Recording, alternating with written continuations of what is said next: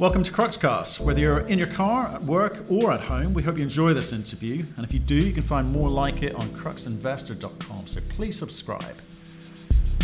Today we speak with James Menzies, the CEO of Coro Energy.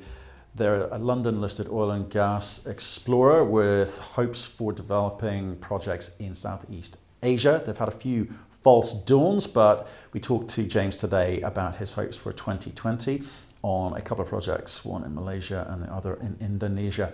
Hope you enjoy the podcast. Hello, James. How are you, sir? Very well. Thank you for uh, having me.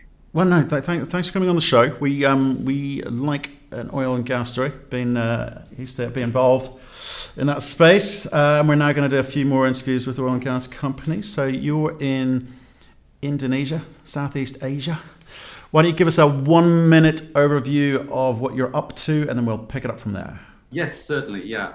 Uh, Coro Energy, we are focused exclusively on Southeast Asia and currently have assets in Indonesia, as you mentioned, and we have a, a, a study going on in Malaysia. We're trying to grow there. Uh, my background is as a geophysicist and a geologist. I spent most of my career in, in the London in, um, London and Scottish Marine Oil, LASMO, which was a an independent, um, working internationally. A lot of my time in Vietnam and Indonesia with those guys. Um, and then I went into corporate finance when that got acquired by ENI. And uh, as, a, as, a, result of that, I set up a company called Salamander, which was uh, which we listed in the UK. We sold it to Ophir Energy in 2014, 2015. And uh, now I'm with Coro since May uh, of 2018 and helping them establish and grow a business in that region. So Coro today has a very small production business in Italy, and but actually the story is all around Southeast Asia, as you say. Okay, brilliant. Thank, thanks for the summary. We'll, we'll, get into some of the detail now. Um, if you don't mind, I want to start with the business plan, the thought. What was going on up here when you started this? You know, what did you set out to do? As you say, you came um, off the back of success at Salamander. Um, but this that was a big company. This is a smaller, more humble beginning, I'm sure. So, what did you think you were going to do, and um, how did you think you were going to go about delivering it? Yes, great question. Um, I have to remind you, Salamander wasn't a big company when we started it around the kitchen table. In fact, it was a lot smaller than this. So, I, this is very familiar to me. This this kind of evolution. And uh, I think you, you know, it's something you have to um, accept. You know, if you're going to do this, uh, start small and grow big. You know, you just have to be prepared to live through that. Um, to be honest, when we started Salamander, I'm not going to bang on about Salamander uh, a lot, but um, there was an important learning there. When we started that, it was a different time. It was a time when lots of capital was available. Oil and gas was very much in fashion. Investors wanted in. And really, our mantra was uh, emerging markets, Southeast Asia, and E&P. And if you like those two things, you'll love Salamander. Uh, today, that that doesn't really wash. And uh, you know what we learned through that whole Salamander exercise was what works well in Southeast Asia and what doesn't. Now, when I arrived in Coro, and the the founders of Coro, the backers of the board at the time, asked me to help them, mm-hmm. They are very much more exploration um, led people and their thinking was all around exploration. Uh, actually, my experience in Southeast Asia has told me exploration is a real losing streak. We had uh, not good experience in Salamander, and actually, not very, very, very few. I can't. In fact, I'm struggling to think of any small cap, mid cap companies that were successful explorers in Southeast Asia. It's got a great exploration track record, uh, particularly recently, but that's with big companies who have got big deep pockets and long time horizons who are drilling deep water looking for big gas. It's not our game.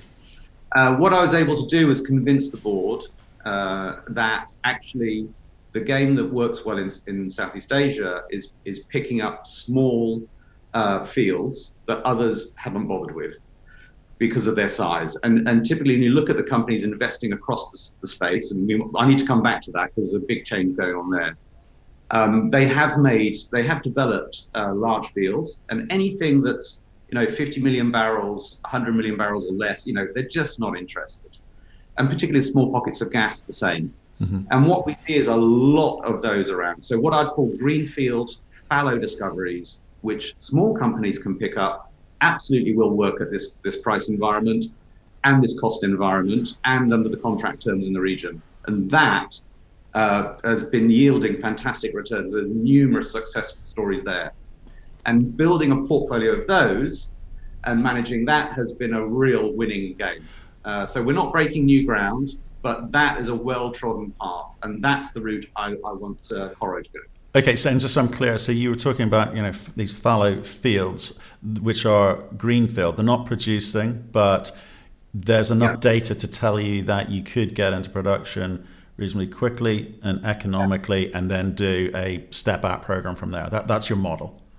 Um, correct. So I think there's a greenfield model, which is exactly as you say. So it doesn't. It can be in production.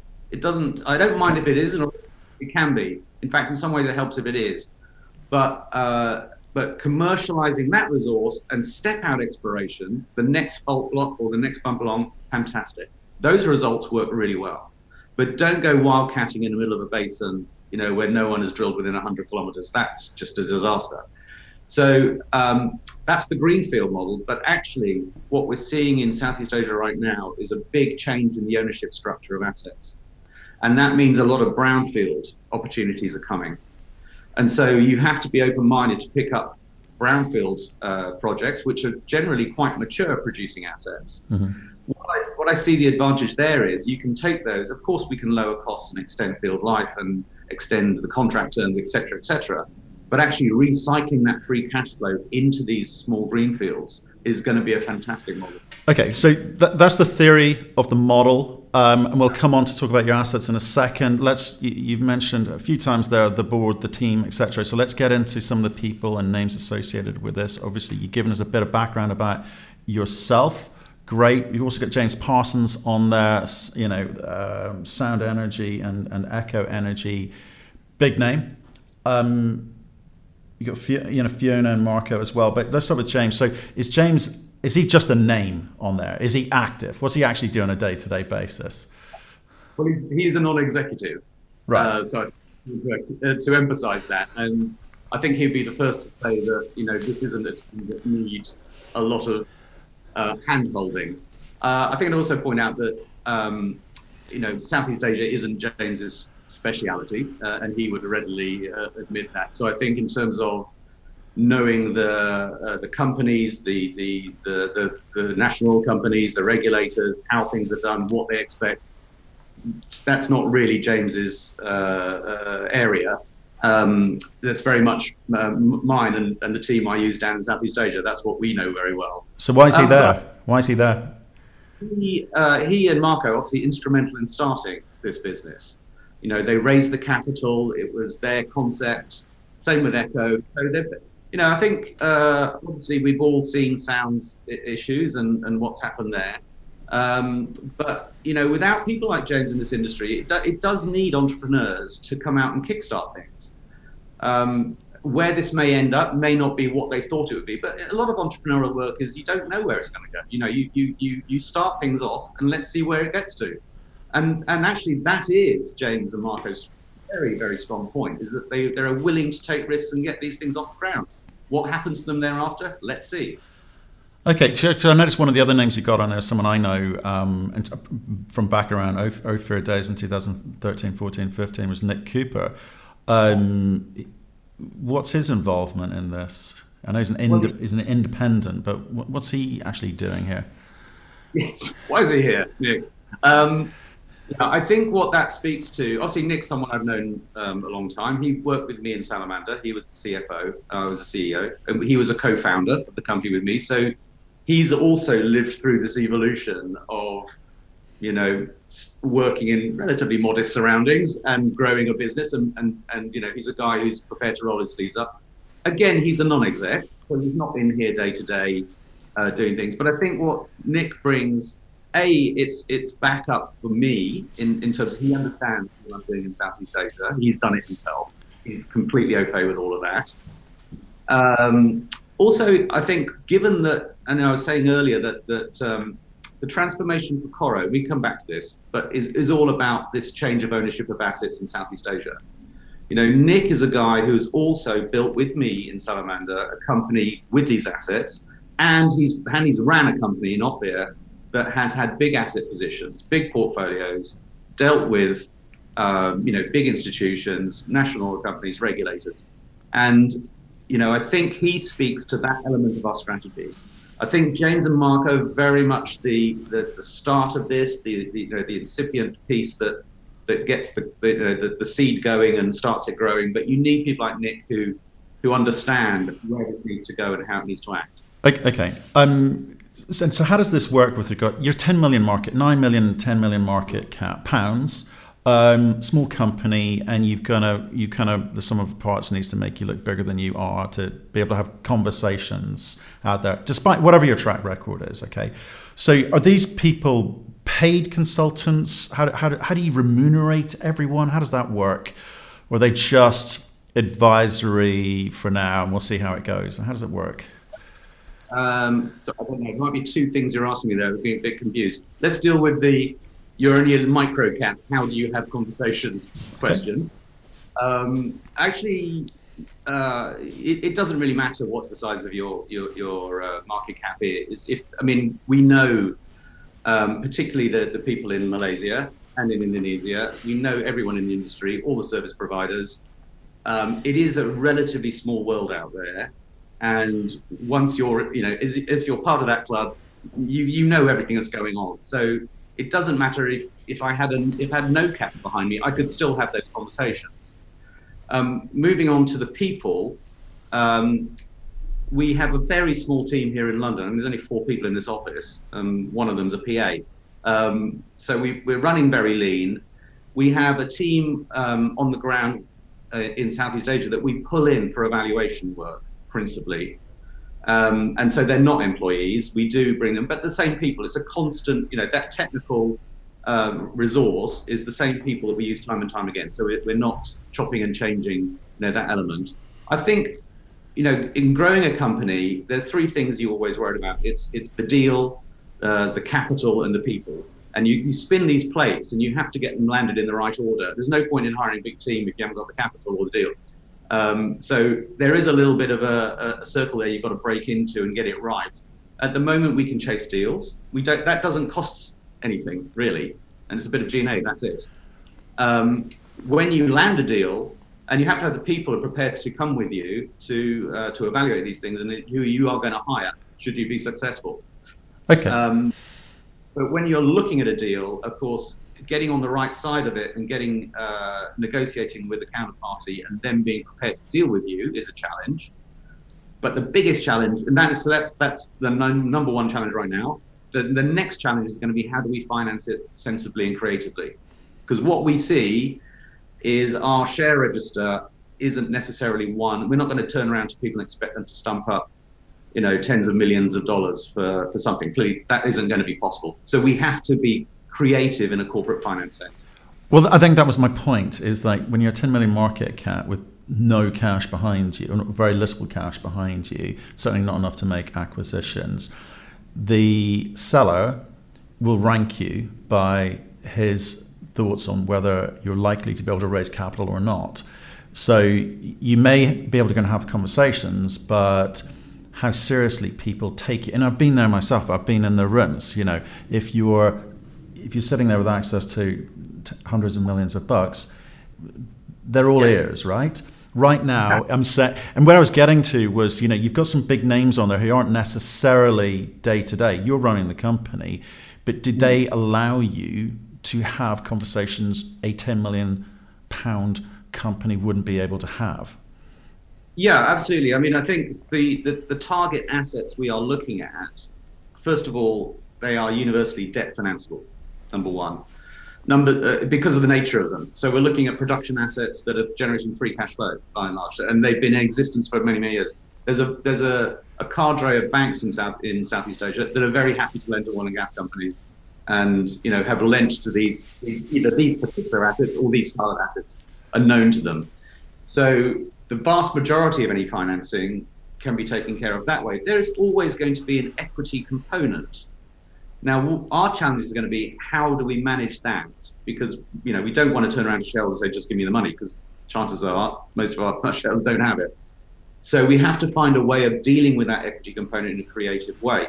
Um, maybe I can just mention something which is in the public domain that we have looked at by way of example, which was Ophir itself. This is pre Nick's involvement with Coro. Hmm. Uh, last year, you know, when it was being sold to Medco for cash. And actually, there's a high quality asset base that I knew very well. A lot of my old Salamander assets were there. Um, and we felt actually Medco were getting a steal here. They're walking away with it. And we were approached by a number of Ophir shareholders to see could you offer us an alternative? Now, Ophir had so much cash on the balance sheet. We, we also had a line of credit from um, a large um, financial institution, who I probably shouldn't name, but it, anyway, a bank everyone would recognize. Um, and we offered them stock, and we put a, a, a credible stock and cash uh, offer to the board of Ophir, and we were down to the last two. It was us or just an all-out cash bid from Medco. Now, ultimately, they had to raise their offer, and we lost it. But that sort of deal would have seen Coro catapulted into a 20,000 barrel a day producer, generating free cash flow, paying dividends, big capital return to shareholders straight off the bat, it puts our equity owners in a very, very different place. You suddenly go from nothing into, into the major league. Yeah, but uh, but again, it comes to my point here, which is I want you to help people, retail audience, investors, understand the difficulty of doing business because an all cash offer is always going to sit ahead of a cash and shares offer. In, in, in my humble experience in, in, the in the past, okay, and any producing assets are also which can be mostly financed by debt are going to it's going to be in a highly competitive environment. So again what are the things that you have in place your contacts your experience you know your, your know-how which is going to allow you to genuinely compete going forward. Because we're going to talk eventually here about an m&a component to you know what you're doing. You've mentioned it at the beginning and i do want to get into it. So what are the things that you've got that allows you to genuinely compete? Not talk about it or nearly do it but actually get it over the line I think uh, maybe I could challenge that, and I think part of the d- changing dynamic in in Southeast Asia is that yes, it has been competitive historically, mm. but actually the dynamic at the moment is that there is a wall of selling going on. Okay. So now there is a limited number of buyers. Why is the selling happening? First of all, let's deal with that. Um, well, first of all, let's just establish it's going on. So if you look at the, players in Malaysia, now I'll talk about Malaysia because that's somewhere I'm particularly interested in, and it's quite a good laboratory to look at because actually they're, they're, the, the Malaysians have been uh, the barriers to entry have been quite high in the country. So you don't have a long tail of small independents running around. In fact, you've, you've got almost zero. Um, the players that are there are big IOCs, big international companies, and majors, and national companies.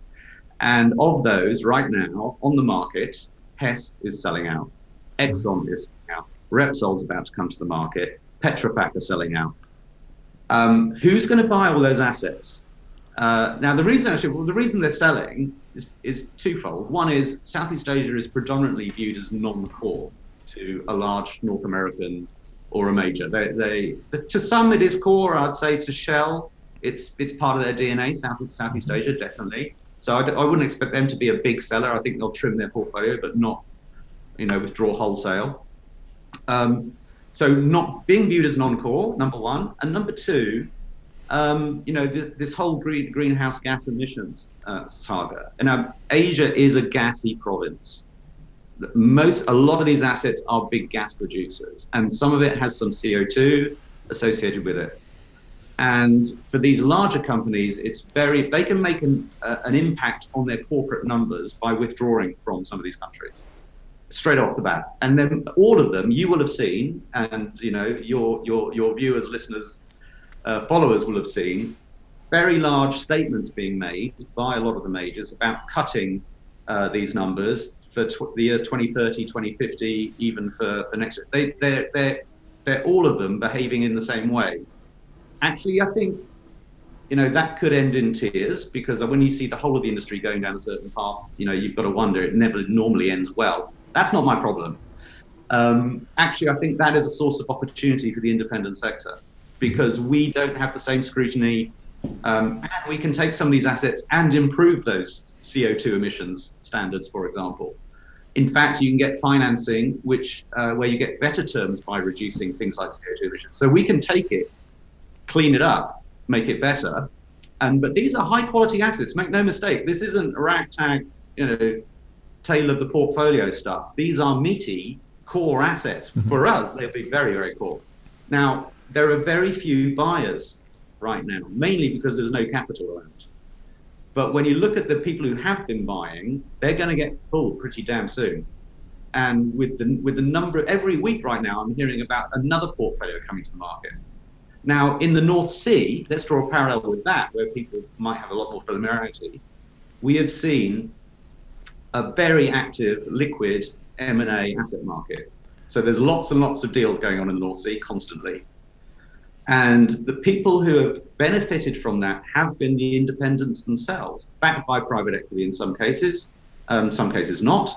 But we've seen some imaginative, creative deals being done. For example, Serica. Uh, you know, you see Rockrose, um, diversified in the states, uh, Jadestone in Southeast Asia. These have been some of the best performing E&P stocks in the market, and they're acquirers of assets. Well, tell, tell, us, tell us something about the, the, the, types of deals that you would consider. Again, we're going to keep it fairly generic here, because unless you want to tell us about specifics. Um, you know, again, going going back to my experience, when people are offloading portfolios, you're going to get some good stuff and you're going to get some not so good stuff because that's the way they bundle these things up. I've been involved in deals like that myself, where you don't necessarily want some of the assets, but you've got to have to take them and the liabilities that are associated with it. So, are you looking at large portfolio type structures, or are you talking about you looking more specific at individual fallow fields, as you described them earlier? I mean, what, what's your go-to uh, or preferred uh, yeah. option? To be honest with you, I, we're, we're, looking at all of that, all of the above. I'd say the fallow fields are really sitting in the um, regulators' hands. So they are we deal we deal direct on license rounds or just to get those awarded from the government effectively. So we're not out looking to write checks and bid for them, you know, with counterparties. That that isn't that game. Um, in terms of assets and M&A, we, we, we look at portfolios and we look at individual assets.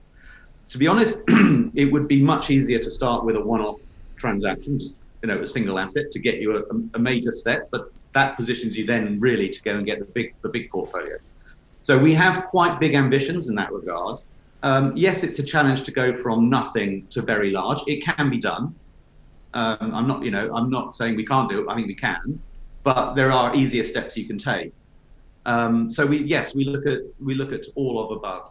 Okay. Okay. So, and again, I just want to just finishing off the macro component. Southeast Asia, you got you know lots of jurisdictions and you know um, lots of regulation there. I mean, what would you say the big red flags are, which you know can work for and against you in the sense that if you know you how to way, way around the system, how to navigate the, the system, it can work in your favor. It can it can be a barrier to entry for others coming in, which works to your favor, right? But what are the big things that you know investors should be listening out for when you know companies like yourself are talking about investing in Southeast Asia or in the, in the yeah. oil and gas uh, area, of course? Um, I think there, there are a number of things that, that are, vitally important. I mean, clearly, number one, I always look at is the rocks uh, if the rocks aren't working for you, you're going to lose this game. Um, so you know we need something that where we can believe. And in fact, a lot of what we talk about when we look at our current asset base is around things where we see you know gas lighting up the seismic, for example. Uh, where we where we see things that have already been drilled and appraised, that you know reduces your risk enormously. So, uh, and once you've worked Southeast Asia for a while, you kind of know the basins that have the style of asset that's going to suit you. So we're not coming. I mean, there's so many basins in Southeast Asia. Um, there are certain basins I just rule out straight away. I just don't want to go there. Um, and part of that is because the second big thing that you need to look out for are your partners. And this is yeah. something that if you're new to the region, it takes you a long time to work it out. Um, but uh, we already know who we'd like to partner and who we importantly, who we don't want to partner with. It sounds awful to say it, but um, there's a lot of names where we just go stop, don't, don't. It doesn't matter how attractive the thing looks. We're just not doing it because we know there's a strong chance that's going to lead you down a path which isn't about making money from oil and gas. And, and these partners, these are strategic partners with money, or these are strategic partners who are on the ground helping you around the regulatory licensing permitting issues? Um, when I say partners, I mean people who might own an asset today who would like you to come and help work with them, um, and that's really not going to work. Um, if you if you if you see something that's very attractive in that regard, the best thing to do is to get the partner out. Uh, so you st- construct a deal whereby they're gone, and, and yes, you, you can control the asset. But um, know, I think partners can bring everyone. I mean, they can bring a partner, they can bring a project to grind it to a halt. Um, I think in terms of the regulatory issue, I mean, again, I think knowing, you know, we know very well what the Indonesians expect. We know what the Malaysians expect. We know what the Vietnamese expect we know what they expect from us and we know what to expect from them. I know, you know, the timeframes they're going to react to. I know which sort of approvals they're going to need. And so we're not surprised by things. But I think we can go cold. Trying to learn all that is, you know, it takes time and wow. Um, okay. What what happened at um, Bulu? Yeah. Um, well, two two things happened. One is the the time to get the regulatory approvals taking a long time. Um, not a surprise. I'll tell you why. On that deal, we were stepping into a, a, a, transaction which someone else had been trying to do for a couple of years. They couldn't complete it because they couldn't raise the money. We had the money. So we went to the Indonesians and the counterpart and said, look, you know, why don't we, and, and the party that was trying to do the deal, and got the three of them in the room and said, look, why don't we do this? We will step in and do that deal. We'll deal with the party who can't complete it and you, seller, uh, will be able to complete the deal with us. So we had to unwind something that was already in place, number one. So we had to undo all that. Then we had to bring Coro in as, a, as an investor in Indonesia, and then we had to put Coro on the license. So we knew it was going to take a long time. Um, and I think that, that, although it's going to take a long time, that was on its way to happening. And so I don't think that would have been a, a problem, to be honest. It just, it just takes time. And, and um, does it does it retain any value for you today in, terms of? Do you think you're getting value for that on the books? No, no. We've we've gone past the long stop date twice now, and we said, okay, well, the long stop date you can walk away. So this is just you know, this, we, we're no longer obliged to com- complete this transaction. What actually changed for us was um, not uh, not that. It was not to do the regulatory issue. That was fine. It was not to do the rocks. They were fine. We're very happy with the field very happy with the gas market in, in East Indonesia. But we were getting into another development, appraisal development project, and we have one in the West Natuna, which, to be honest, we prefer. I think it's going to move quicker. Um, but really, the big thing was the partner, coming back to that again, KrisEnergy. Is the operator of Bulu, and it's no secret if you go to KrisEnergy's website, you'll see that they are, you know, effectively in Chapter 11, they're fending off fending off um, creditors. They're looking to restructure their portfolio. Everything's up for sale. Um, I think their ability to move the project forward as KrisEnergy is zero right now. And if they sell Bulu to someone else, we don't know where that's going to go. And I've just made the comment that, you know, partners are a number two risk, yeah. Um, but it's up there. And if it ends up in the hands of someone we don't really want to be with, what are we going to do? Okay, so, so very, very frustrating process for you, I'm, I'm sure, to have gone that far down the line and then. I think we could have continued with it. It wasn't. It wasn't. You know, we chose to walk, and um, I think it's the best thing for shareholders because we we announced that deal. We then got into the West Natuna deal, which we infinitely prefer. Yeah. I'd rather put dollars into that than into Bulu, to be honest with you. Okay, and, and just so why don't why, while we're on the subject of just trying, I want to park some stuff so I can actually focus on the assets that you've got. So, so Italy, you've again consciously decided to walk away from Italy. You've got this Po, po Valley assets. The Italians not loving oil and gas as much as they used to. Um, you've you've walked away, and I guess that's got no value on the on. Well, you know, you see, you said you're selling it, but is that is there real value in that? Are you going to get it, make any money? Yeah, yeah. I think I think it can make money. You have to invest into it though. And uh, are you going to? Well, we aren't, no. But I think someone who wanted to grow a business in Europe could do, yes. Oh no, I'm talking about uh, you. So, so, there's no value for you. No. Um, like if you discovered a, a, big oil field in your back garden, has it got value for you? Yes, but are you going to develop it? No. Um, so you would say, I've got an asset. It's an oil field in my backyard. But it's the same for us in Italy. There is a, there's. Okay, let me put. Okay, let me ask another way. Are you going to sell it? are you going to make any money when you sell it? And are you walking away or are you going to retain some kind of interest? I think yes to all of those apart from the retained interest. I mean, we are going to retain an interest in the company that's buying it because I think there's some kickers coming down the road. But what's, um, what's that worth to you then? Oh, very little. I mean, we're in our mind mentally, we don't assign any great value to it. I mean, I think I don't think it's going to change Coro's fortunes. Put it that way. Right, and, you, and you're also equally not going to be distracted by, distracted no. by it. So it may or may not generate some cash for shareholders, but with the company, and then value for shareholders, but unlikely. Correct. I don't think it's going to change shareholders' lives. Okay, got I it. think to our other activities. okay, well, like, yeah, I just wanted to wanted to clarify that and also park that. So Bulu, how much money did you spend, you know, getting Bulu through to the stage where he decided to walk away? About 200 um, k. So I mean, it was actually we looked at it as an option. We had an option for one and a half years, um, something like that. Um, so 200,000 in total. Yeah, yeah no, it's, it's it's some lawyers' fees. That's that's all we spent. We haven't actually spent any money, money. Um, when G and A presumably, and time and salaries and all of that kind of good stuff, right? Yeah, uh, I think the total quantum we calculated is about two hundred fifty thousand. I mean, it's really lawyers' fees. Um, in terms of G&A, you know, we have a very small team here, as I say, which you know we pay for regardless. But really, we uh, it was it was going through a paper trail with the regulators, so we weren't actually uh, ascribing time to it particularly. Okay, so, more copy. Okay, so let, let, us talk about what you do have today, where you are being assigned value. You've got Mako. Um, why don't you tell us a little bit about that?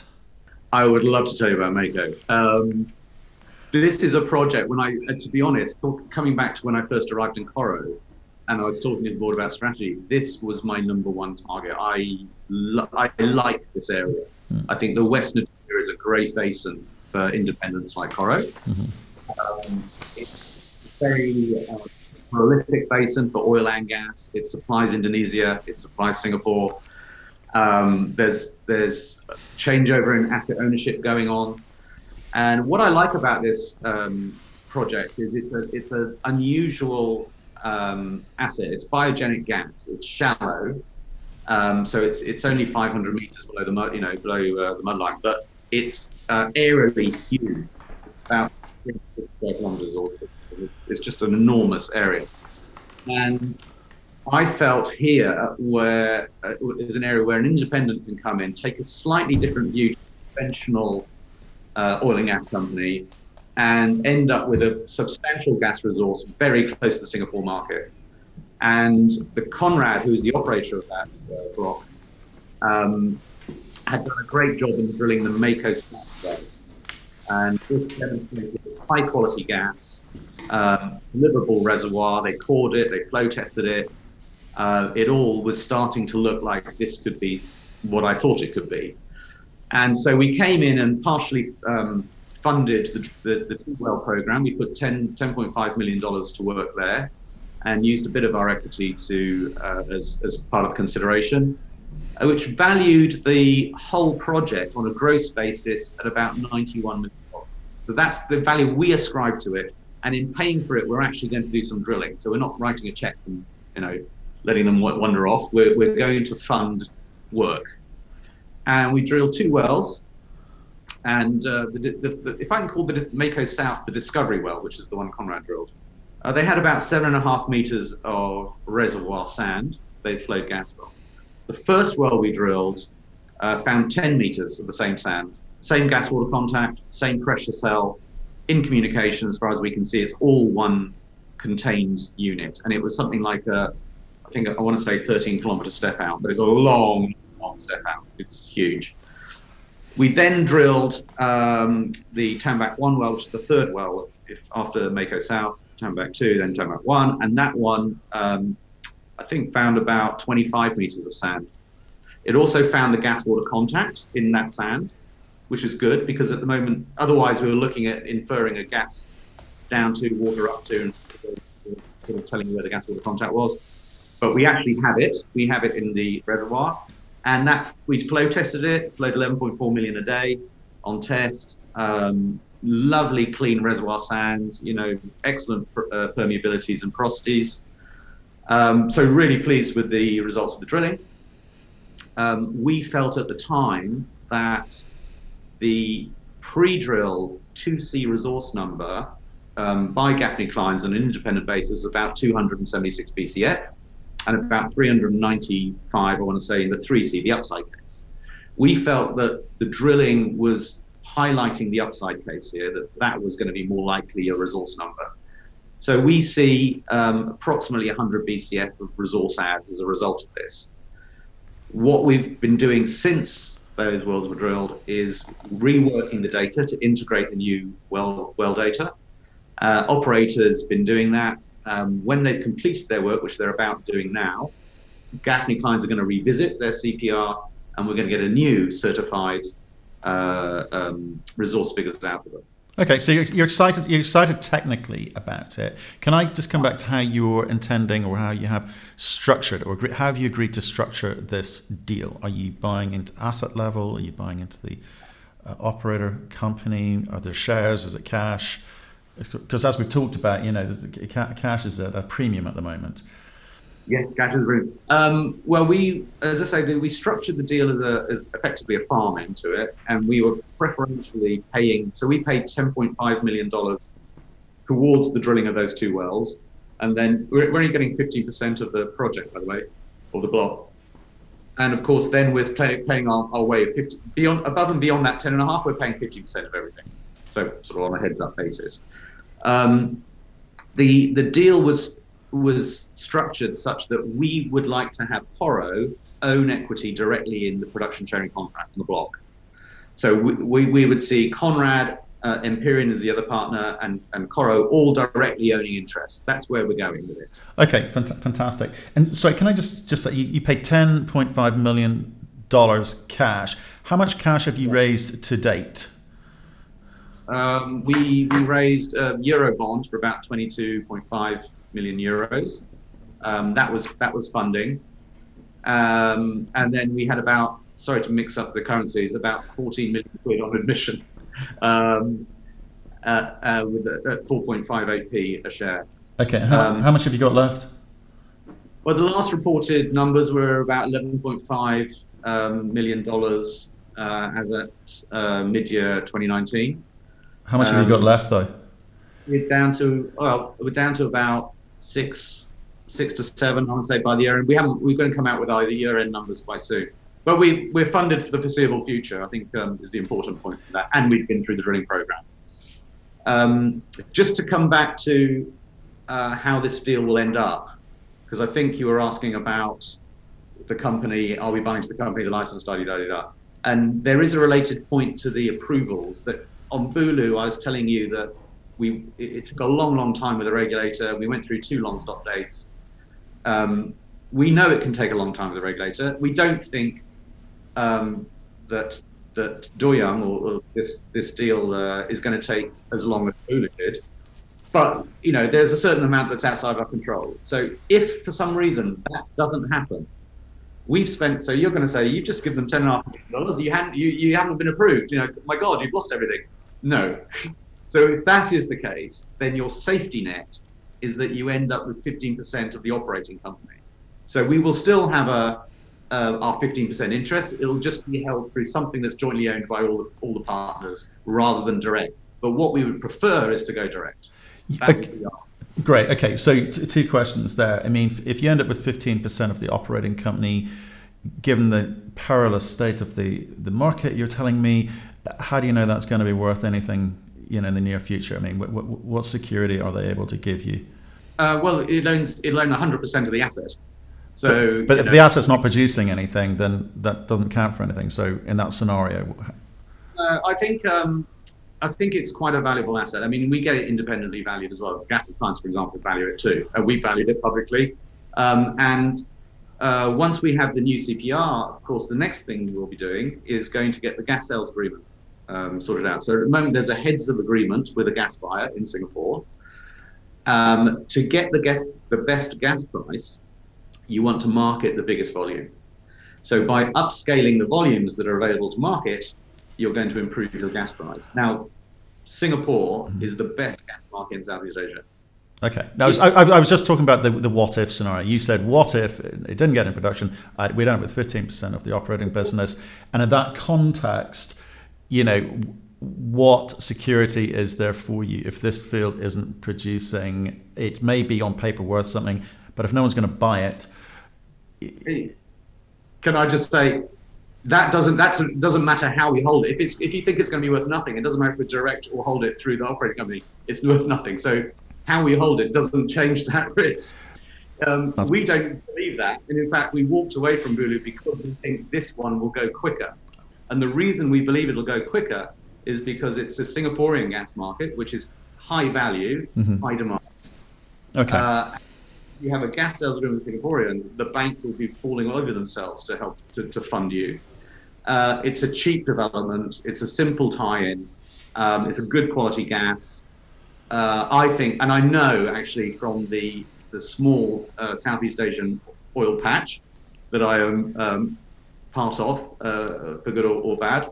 Um, this is an asset that everyone in that region is picking up and taking notice of. Right. Um, we know it has value. Okay, well that, that's that's great, but uh, I'm just I'm just trying to get into the heart of it to help the viewers of this program, subscribers to uh, this channel, so understand the, the numbers and what, where the confidence that you have comes from. Okay, so you've raised 22 and a half uh, million bucks. You got 14 and a half million when you um, originally came to market. That's a lot. Of, that's a lot of money. You've got six million today. You've had a couple of projects which, you know, you you worked on but have no value as far as uh, according to you. Well, it, it, it, it Italy and um, Bulu, you're saying have no value. You, you, you said that. Bulu hasn't because we walked away from it. Italy has value, but I, I don't think it's going to, you know, uh, turn into something that's, you know, going to be a ten bagger. It won't. It has value. It's been generating cash flow for us, and. Well, um, give, give me a, give me a number. Give me a number. What do you think it's worth?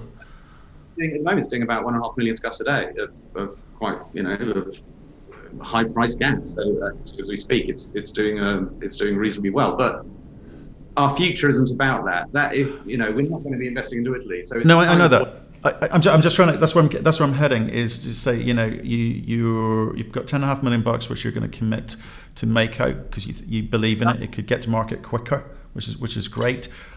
Today you're at ten million pounds, nine and a half, ten million pounds market cap. Um, obviously, that's significantly less than the cash that's gone into the business, but there is the nat- that therein lies the nature of the business you're you're in.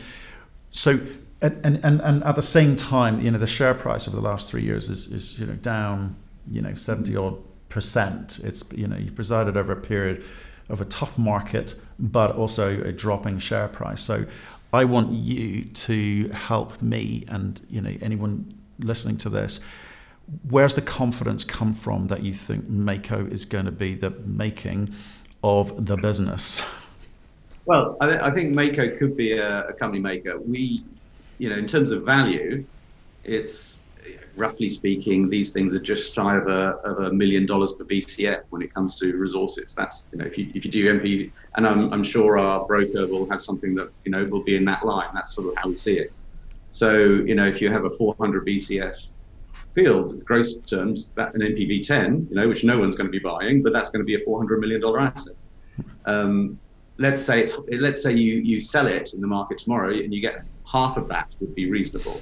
That's double what we paid. So you know this this this is a hard asset. It's got hard value. Uh, we've just made it look more attractive from a commercial point of view, and we're beginning the gas sales agreement. So we're de-risking the thing as we go. We're going to go for FID on it. However, we only have 15%. Now, my, my great my great regret over over Mako is I could not get more of it. I okay. wanted at least 40. Okay, so you so you like it. You you like the asset, which is fantastic. Um, help again your shareholders who are you know much underwater understand the timing of when you think this thing starts looking like it's going to get into production because that you know that helps sentiment and when you think it's going to start actually generating cash which will definitely help sentiment oh yeah yeah but i mean this is a this is something that we've just drilled the appraisal wells on frankly i mean we have a pod so the next the milestones to look out for independent cpr from Gaffney Cline that should be coming probably the end of this quarter.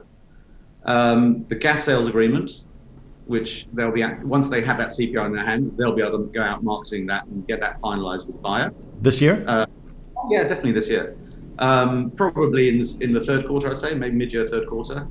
And then you're going to go for FID. You're going to have to have your plan of development revised with Indonesians, but I think that's a, a relatively, you know, I wouldn't say trivial matter, but it's a sort of routine matter. Uh, and then you're going for FID. And I think you'll find that the, the banks will be chasing us for to help us out on this one. So I, I you know, I would go PA on on asset absolutely. I mean, I, I, you know, it's the sort of asset that is going to fly in Southeast Asia. They'll be in hot demand. So I have no qualms about that asset. Nothing around that keeps me awake at night. Are you buying um, shares today? I have been buying a lot of shares, and I think if I'm allowed to, I think this is a good time to buy for definite. Yeah. Okay. Uh, secondly, moving on from, but you know, the, the other things that could really move the needle for shareholders, though, of course, is is Malaysia, and we have this a bit of an outlier strategically. I talked to you about the strategy and the game plan. This this block doesn't fit that at all. And I think we kind of have to admit it. We got into it because Petronas wanted asked us to do it.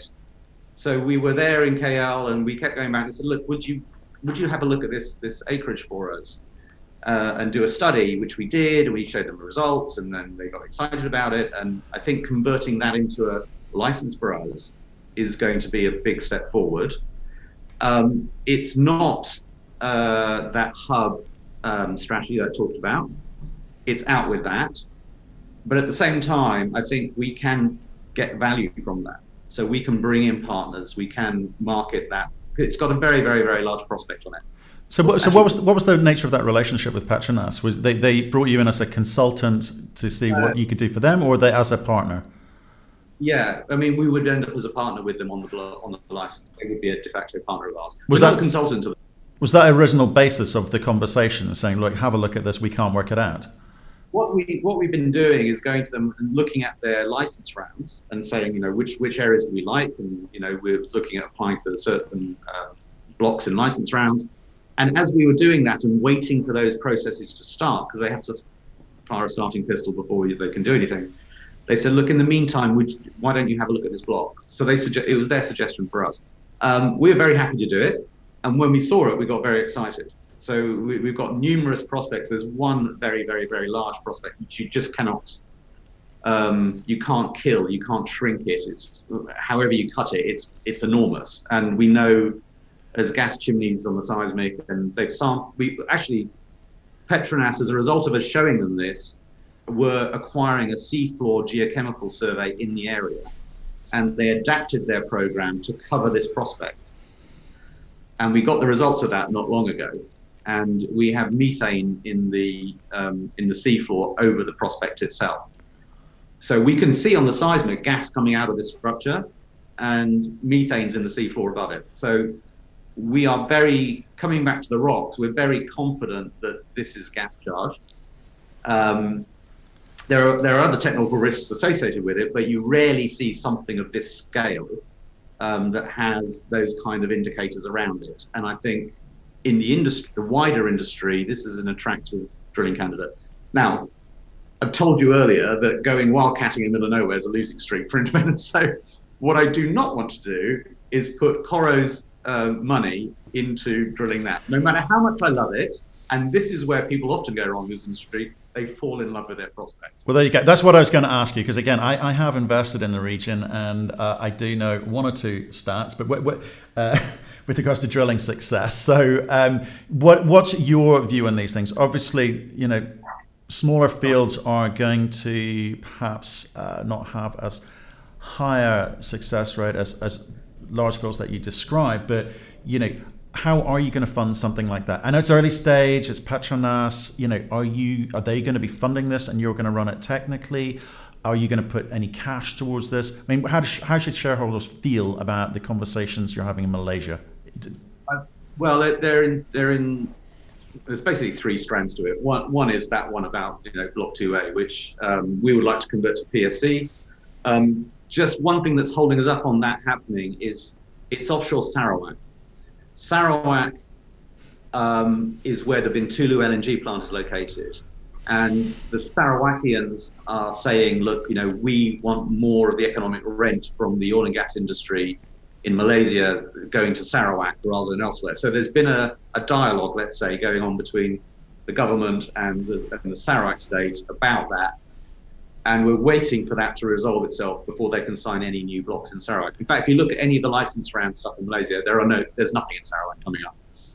Once that resolved, I think we'll be then uh, uh, free and clear to sign the 2A PSC. So there's that conversation out with our strategy, but something that we want to go for. The second thing is about um, uh, license rounds. So they have discovered fields that they are offering to the industry in a process, and that process will, will run for six six to eight months. But you can apply for them, and this is the greenfield fallow field that that you don't write checks for. You you undertake to do work program. So we could be receiving um, these small fields to be worked on. Some of them have production on them too, uh, from the state. But you know, you have to convince Petronas that you are the right people to pick this up, that you're going to devote time and energy and love it and all the rest. And having been in Southeast Asia for so long and in Malaysia with Salamander and even with Lasmo, actually, when I was a young whippersnapper, I did lots with uh, those guys.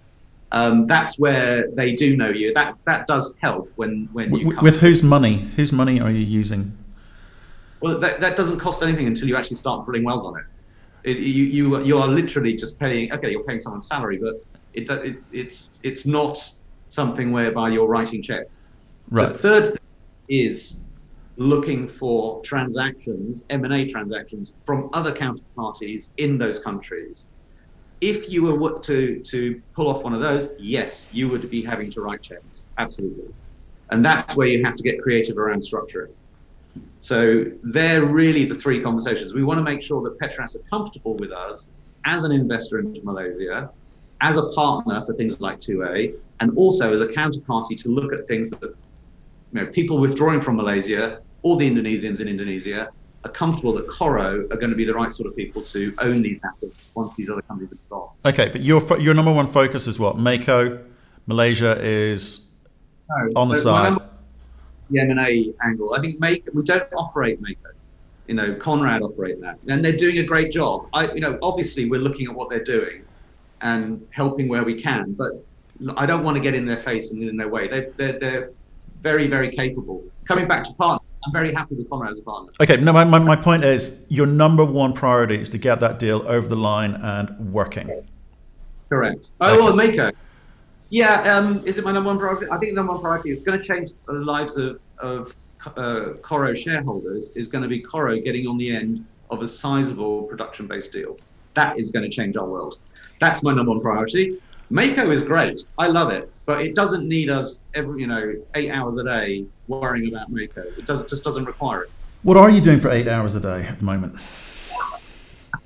well, as you know, I'm over in Southeast Asia quite a lot. Um, it's a reasonably big patch to uh, to cover. Um, I feel, you know, that you you need to understand the dynamics of what's happening there. And I think if I if I wake up in the morning and read a headline about a transaction in Saudi Arabia I, I knew nothing about, I am depressed as hell. That is a massive failure. So you need you need to be in a position where you know what's going on in the market, you know who's buying what, you know who's selling what, and you know where you want you yourself to be, and and that is um, the most important thing. When you're there, it's actually getting on the other side of the of the counterparty, being the counterparty, the right deal. Where where are you based? Generally between London and KL and Singapore. Um, How do you split your time? Um, it, it, varies through the year, but I'm probably a little more time in London than, than, the other locations, but I'm out there frequently. People in Singapore seem to think I live there. People in London seem to think I live here. So, you know, you must be getting something right. Okay, okay. Um, can you just, just it's, a, it's a small one because I, cause I couldn't quite work it out. What, who, who and what is C4 Energy in relation to the business? Yeah, no. Um, I, it doesn't have any relation to um, uh, I think it might. I think it's some. It's a James and uh, Marco um, deal, but I don't know. I mean, you have to ask them. Nothing to do with Coro. Okay, interesting. Thanks. And then I've got to finish with this one because you said it, and I was like, what does he mean? Uh, commodity price isn't an issue in relation to what we're doing. So, what does that mean? Yeah. Uh, it means that if you look at the production sharing contract system in these countries, um, this oil price is absolutely fine. You'll make it, it, will work. Um, and equally for gas, you know, gas tends to be for local markets. Um, it tends to the price tends to vary depending to uh, on demand. But you, you, I'm not sitting here today worried thinking oh, I need the oil price to go up, otherwise I can't do anything. The oil price is fine. I'm very happy with it. Um, right. It be a problem. It's not anymore. Right. Okay.